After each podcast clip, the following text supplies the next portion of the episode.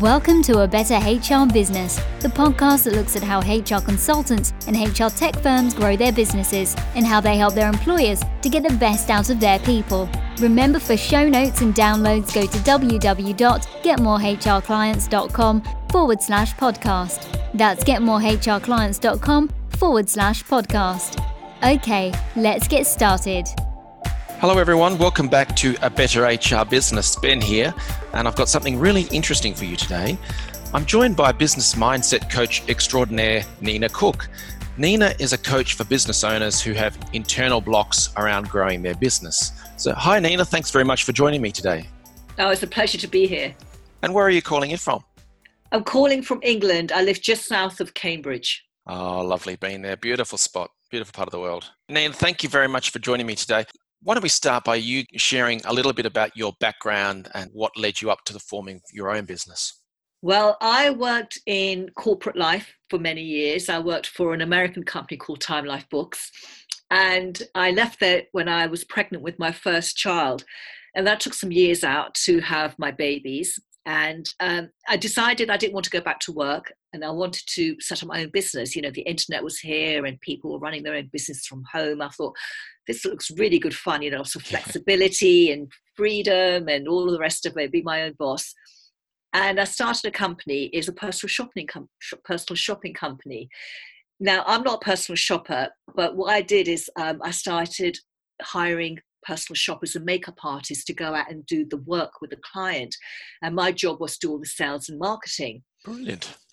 And I the one thing I was good at was saying yes. so someone asked me if a client said, Well, do you do this in Manchester? I would say yes.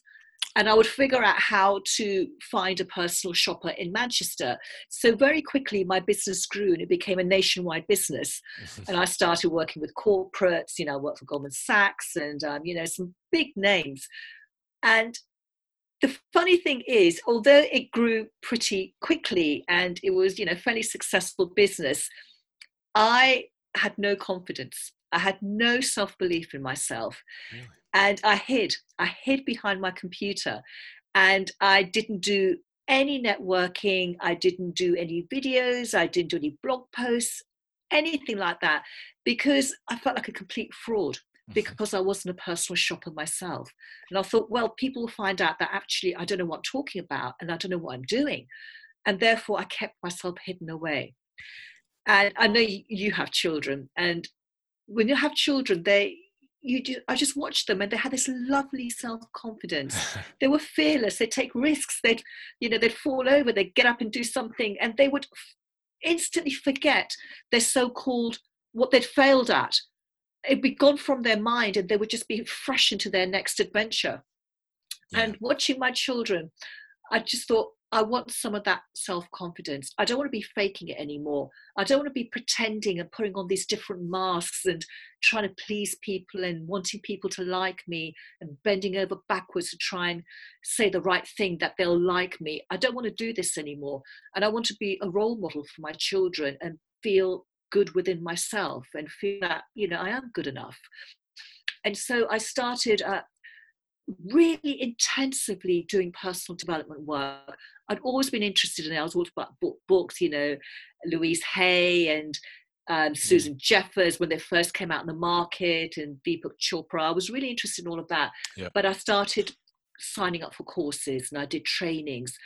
I, I, I, did some training in NLP and I became a practitioner in NLP and hypnotherapy because it helped me temporarily. It helped me to a certain extent. And I thought, oh, I can do this work with other people. And uh, but what I realized was it wasn't giving me lasting results. They were just temporary. And then I go back to feeling I wasn't good enough or I wasn't worthy. And eventually, a friend, she sent me an email and she said, You're into this stuff, you know, limiting beliefs, you might find this interesting. And I looked at the email and it had a new way of eliminating limiting beliefs. And I ended up coaching with this um, with this guy who'd created this uh, this technique, and I ended up taking all of his trainings. And when I first started coaching with him, I was very cynical. I thought nothing's ever going to change about me. I'm stuck with this. This is how I am. I'm always going to feel there's something wrong with me. I need fixing. And when we started eliminating my beliefs, I gradually started, it started dawning on me that I'm doing things I never did before. I, I, was making videos, I was reaching out to people, I was doing webinars, I was starting to become much more public about who wow. I was. And I had to admit to myself that things were changing for me and that actually I was starting to perceive myself in a completely different way. I stopped being scared. I stopped being worried about what people thought about me. And I started thinking it's okay to put myself out there. It feels safe to do that. And it's okay for people not to want my services. That doesn't feel scary anymore. And it was just like, I don't know, it, it felt like my vision expanded and I was able to do more and expect more than I'd ever done before. It was like the limits were falling away from me. And I started working with entrepreneurs who I knew they had so many limits they place on themselves, which are just made up thoughts. It's just stories we create and then we act them out as if they're real and true and that's why I started working with them because I wanted them to get tangible results in their business and realize that they could raise their expectations about what was possible for them and then start taking the action to start bringing that into uh, their reality. Nice. You mentioned limiting beliefs. For people who've not heard that term before, can you explain in a little more detail what that actually means? And some people may think, oh, it's just not a thing at all. So how does that apply to people in their business work? That's a, a really great question. And there are so many different interpretations of what limiting beliefs are. My interpretation of a limiting belief is it's just a thought. Now, we have tens of thousands of thoughts every day, and most of the thoughts we don't pay much attention to. And they're just like clouds that float across the sky, and they just, you know, they come and they go. But there are certain thoughts that we grab hold of and we give them a lot of energy and we give them a lot of focus. And then we start believing they're true about us. And then when we start thinking they're true about us, we look for all the evidence that supports that thought. So, for example, an entrepreneur may think, well, I can't earn any more than X amount. That's my limit. That's all I can earn. That's all I can expect to earn. And then they'll have all this evidence that supports that, that thought. And then they will run their business with that limit in mind. So if there is an opportunity that comes up for them where they can raise their game or step up, fear may stop them from saying yes to that opportunity because they have this limiting picture of themselves and what they can achieve. Definitely. That makes sense. I'm just recalling a quadrant of competence and consciousness. So there's unconsciously incompetent and unconsciously competent and the combinations. For people who would be in the unconscious incompetence section i i'm not aware that i'm not very good at this. That's the framework.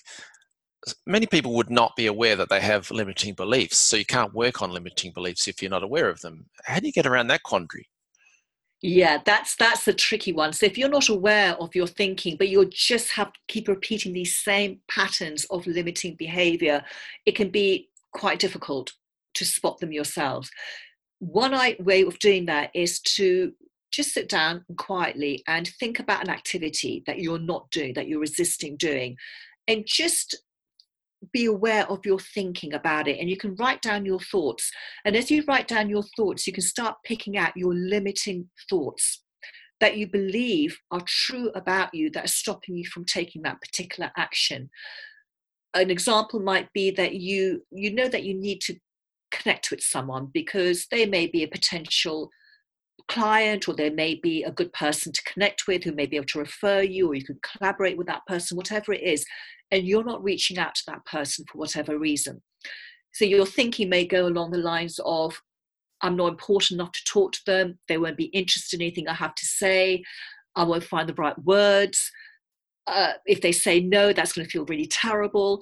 So it's all of these are limiting beliefs. You know, these beliefs like rejection is scary, what I have to say isn't important, or people aren't interested in hearing from me, I'm not good enough. So these are all limiting beliefs.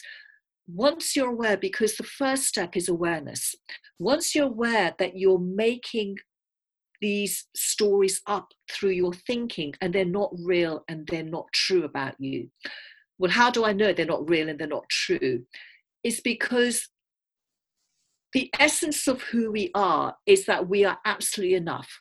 We have everything we need, all the resources within us to be able to create what we want in this life. And this isn't being um, woo woo and this isn't being, you know, unrealistic. Because if you think about where you are right now and the results you're getting, you've created them through your thinking, literally. Yeah. So you can actually change that and start creating different thoughts. And we we sometimes think that well, this is just how it is, and these are just the thoughts I think, and I can't really do anything about it. They just pop into my head. But actually, if we were to look at the bigger picture, we can see that we are not our thoughts. We are creating our thoughts. We are the creator of our thoughts. We are something on a much bigger, higher level.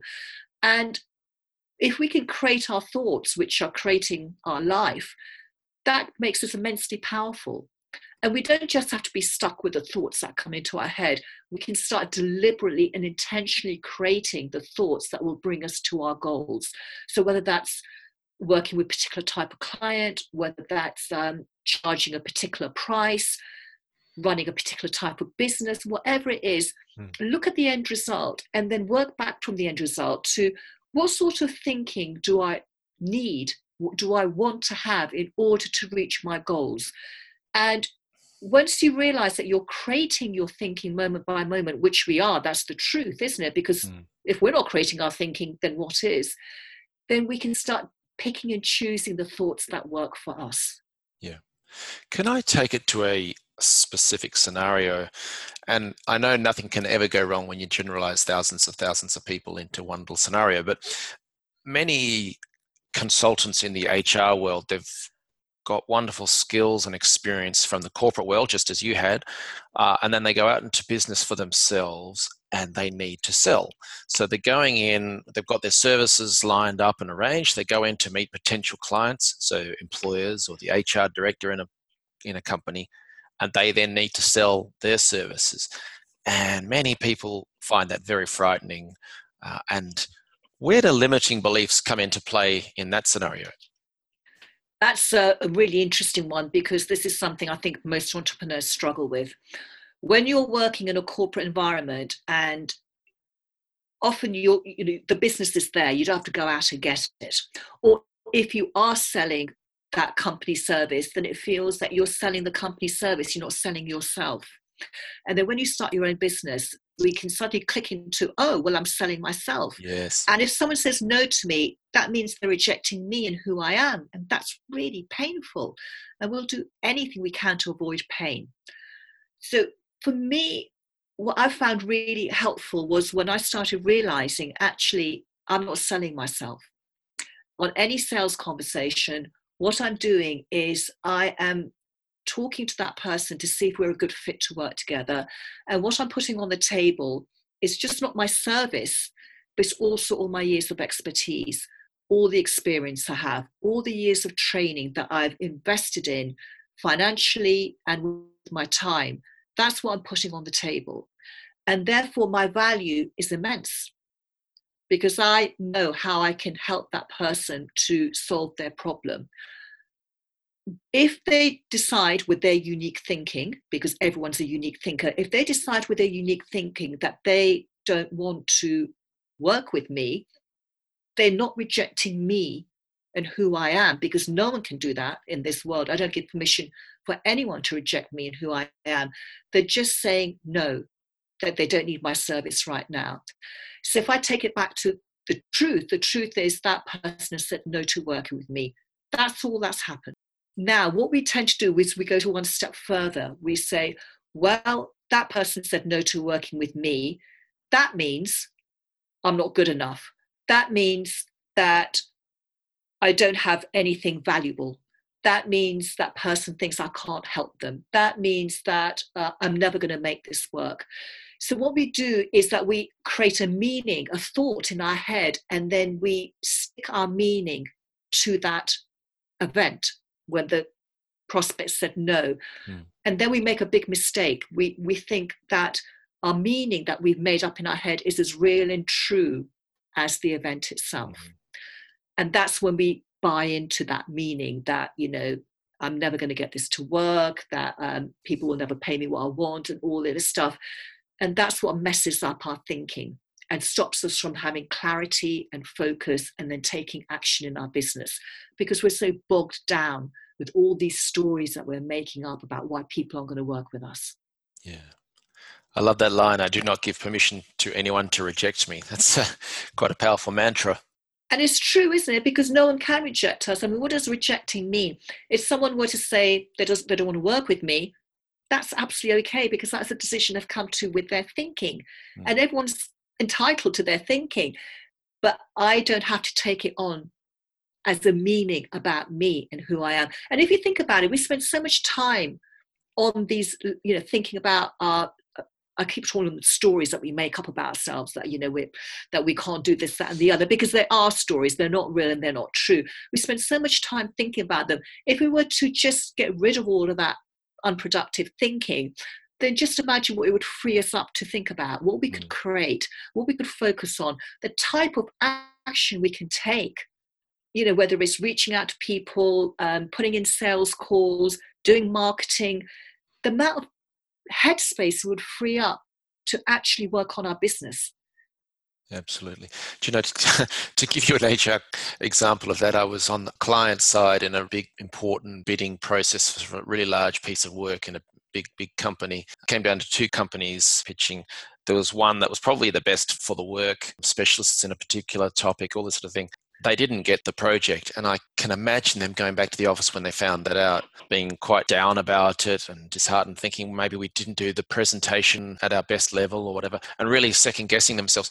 In fact, the real reason was they weren't expensive enough. They didn't have the big brand name that the winning firm did. And, you know, it's the whole no one ever gets fired for buying IBM line that they used to say. That was the case in that scenario. But they would have applied thinking and beliefs to the reasoning behind it. So to say to themselves, I did not give permission to anyone to reject me, would help them in that situation. It doesn't make it any easier, but still, it's not about them. It's about unique situations, unique thinking for every person. Yeah.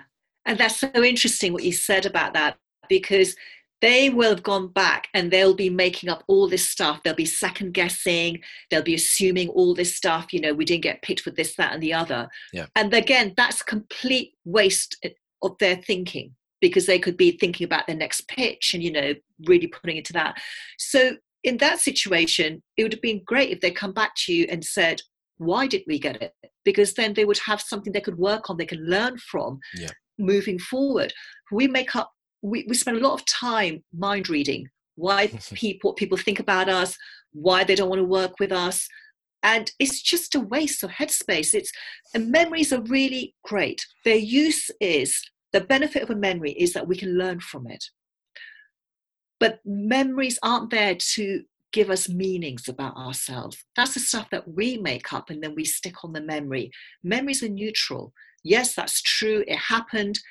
What can I learn from it in order to move on? And that's it. That's how we should treat memories. Absolutely. So, if I take, for instance, we've talked about a, a business that they weren't charging enough and they didn't win a particular project. But if we move to the money mindset side of things, I know when HR people they go from the corporate world, they go to set up their own consulting business. And typically what they do is take their former salary, divide it up into an hourly rate, maybe stick on some taxes and admin time to beef it up slightly, and then that's their charge out rate. I sometimes think that money mindset could come into play. What's your advice for people who are trying to work out their value in the marketplace and how they might present their pricing and, and value. Yeah that's this is a really important part of running our own business uh, what we charge because obviously this has a huge impact in our lives. It's really easy to um, you know when, when you transition from the corporate world to running your own business to you know apply what you did there to what you're going to do now in terms of charging. That is that is that is one way of doing it. That's one way of fixing your costs. But you may find that this isn't working for you. It's all about looking at the problem you're going to solve for your client and what that is worth to them. Now you've probably heard this millions of times but it's absolutely true. And I find from my, my own example is when I first started working in personal development, I used to charge an hourly rate. And then you know the client would book in i don't know five six sessions with me. Mm. and then i worked with a business coach and he said why why are you doing it this way? Because at the end of every session you have to book your next appointment take payment and all the rest of it. He said why don't you just package up your service and then tell them it's going to take you know 12 months to get the result that they want and this is the investment and i thought oh okay because i've cleared a lot of limiting beliefs around money i said okay let's try it this way and I tried it. And I, the next call I had, I said, you know, this is how long it's going to take for us to, you know, be able to um, work through all these challenges, etc. And um, you know, this is my package. And he said, okay. And I, I tell you, I nearly fell off my chair. I thought, oh my goodness me, this stuff works yeah. because it's easier for the client and it's easier for me. We sort out the money at the beginning. They're committed to the long term, big, big result which I know I can help them to get. And it just clears all of that stuff is dealt with, and that, that what we do now is we work together to help them to get to their goals. And it was just, it was uh, such a big wow for me.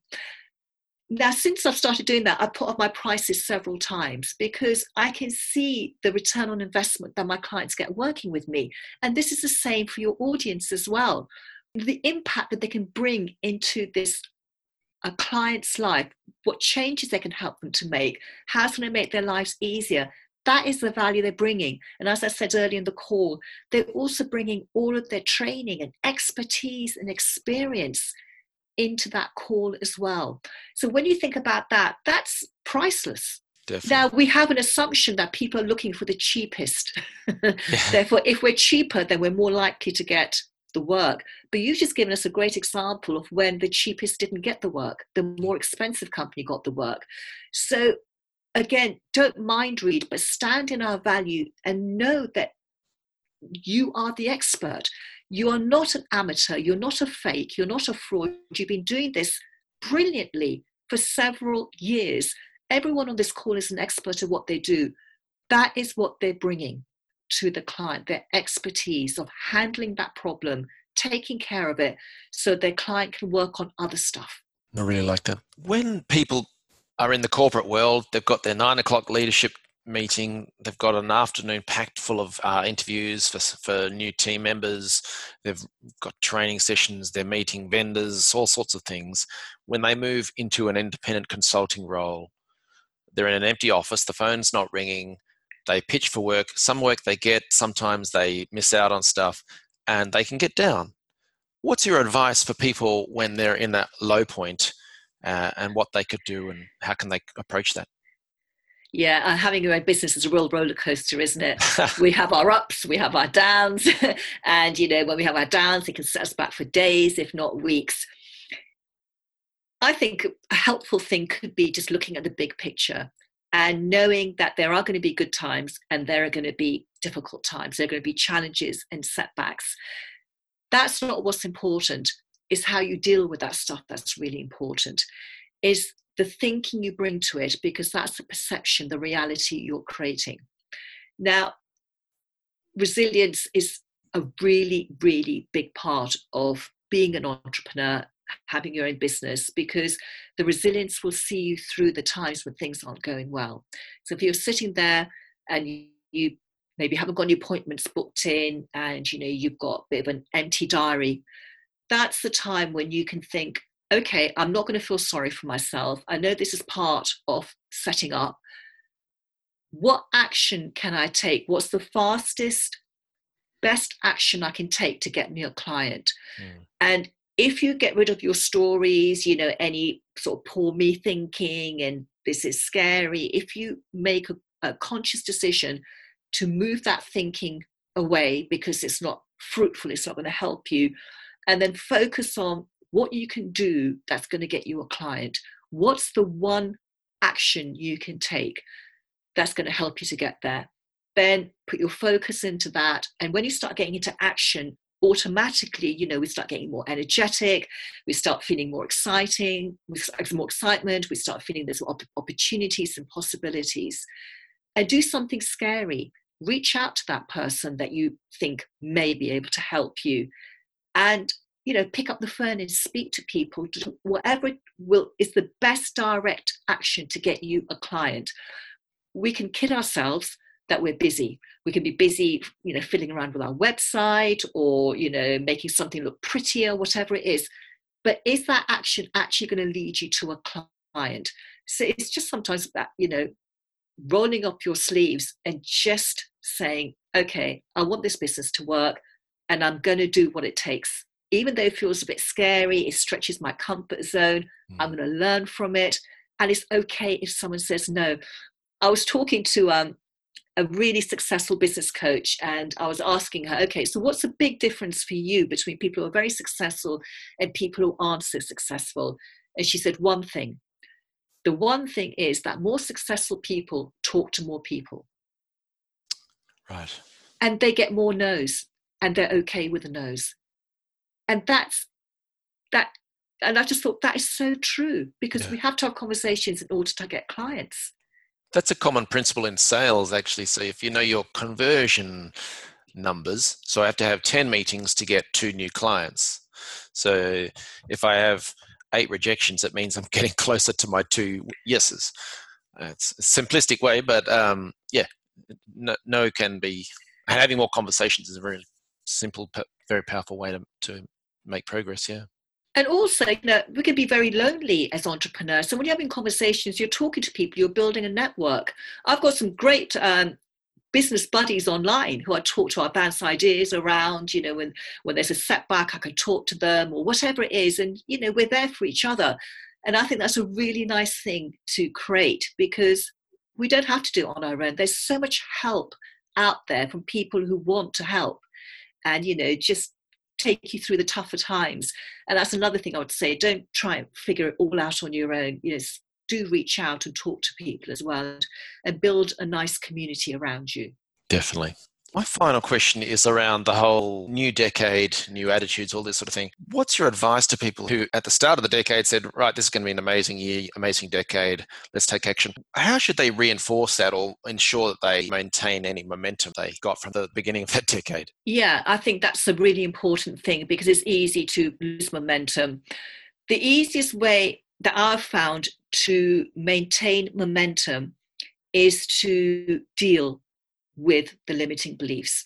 Move them out the way, get rid of them. It doesn't matter how you do it. It may be through reading, it may be through listening to stuff, it may be, you know, working with someone. It doesn't really matter. As long as you're aware that your thinking is the only thing that's causing your feelings. It's not coming from the outside world. It's not coming from an empty diary. It's not coming from someone saying no. It's not coming from the outside world. It's all coming from the thoughts you are creating about what is going on out there. So it's an inside job. It's the best news I can give because we can't change other people. We can't make them do things. But we can become aware of our own thinking and we can start throwing out the thinking that doesn't work for us and start intentionally creating the thinking that's going to make us feel good, it's going to make us feel happy, it's going to make us feel excited, and that's going to make us take action. Taking action as an entrepreneur is is everything. The mindset is what makes you take action, or it can stop you from taking action. So sort out the mindset first. Being entrepreneur is a is a is the most one of the most challenging things we can do. Yeah. And the mindset is the core of it. I'm not just saying that because this is what I work on. Mm. I've interviewed so many people on my podcast, really successful people, and they're not mindset experts, hardly any of them. And they've all said that their shifts in their mindset is what has enabled them to scale their business. They would not have been able to do it without that. Yeah. Because at the end of the day, the bigger the action you take, the more risks you're taking, the more failures you're going to get, and also the more successes you're going to get. So just doing little things where you're just fiddling around the edges isn't going to get you what you want. So it's like it is taking bigger action in your business, older action that will get you the big results that you want. And I imagine that that process continues right through life because what got you to one place will not necessarily get you to the next stage of business and or life. Absolutely. And you know, when we come up against a wall of resistance, it can feel insurmountable. but actually that wall of resistance is just being created by illusion of our thinking. It's not real. It's not a solid wall. And we can change our mind with our next thought. That's why i'm saying our thoughts aren't real and true. Because if you can change your mind with your next thought then that previous thought was never real and true. It's how you're showing up in your business. That's what it's all about. And the way that you show up is by the thoughts you're currently thinking in that moment. Yeah. And people pick this up on a really deep subliminal level. If you're not confident, if you don't have the self belief, if you don't believe in your value, if you don't believe in what you're quoting them, they pick that up. And so, you know, really um, become aware of your thinking realize it's not real, it's not true about you, and that you can pick and choose incredible thoughts which are the truth about you because we have everything we need. We really do. We don't need to find it from the outside world. We don't need other people to validate us. We have it within us. So just connect into that and just, you know, and go for it. Definitely. I love it. Nina, this has been really interesting. I think people have got some really powerful ideas to take away and absorb and think about. If people want to learn more about you or work with you, what should they do next? Well, the easiest thing is to send me an email. It's nina at ninacooke.co.uk and we can set up a time to talk or visit my website, ninacooke.co.uk, and I've got a, a free gift you can download, which is how to uh, smash through your income glass ceiling so you can earn more. And but you know, just reach out to me, and um, I, I mean, I love hearing from people. Definitely. If you're listening to this on the go, I'll put the email address and the website into the show notes. But there is uh, an e on the end of Cook, so Nina Cook with an e.co.uk. Nina, thank you very much for taking time out to share your ideas with us today. Really appreciate it. Oh, it's been a pleasure. Thank you so much for inviting me along. Thanks for joining us today on A Better HR Business, the podcast that explores the world of HR consulting and HR tech businesses. For show notes and downloads, go to www.getmorehrclients.com forward slash podcast. That's getmorehrclients.com forward slash podcast. Remember to subscribe and share the show with any friends who are busy growing a HR business. Thanks and see you next time.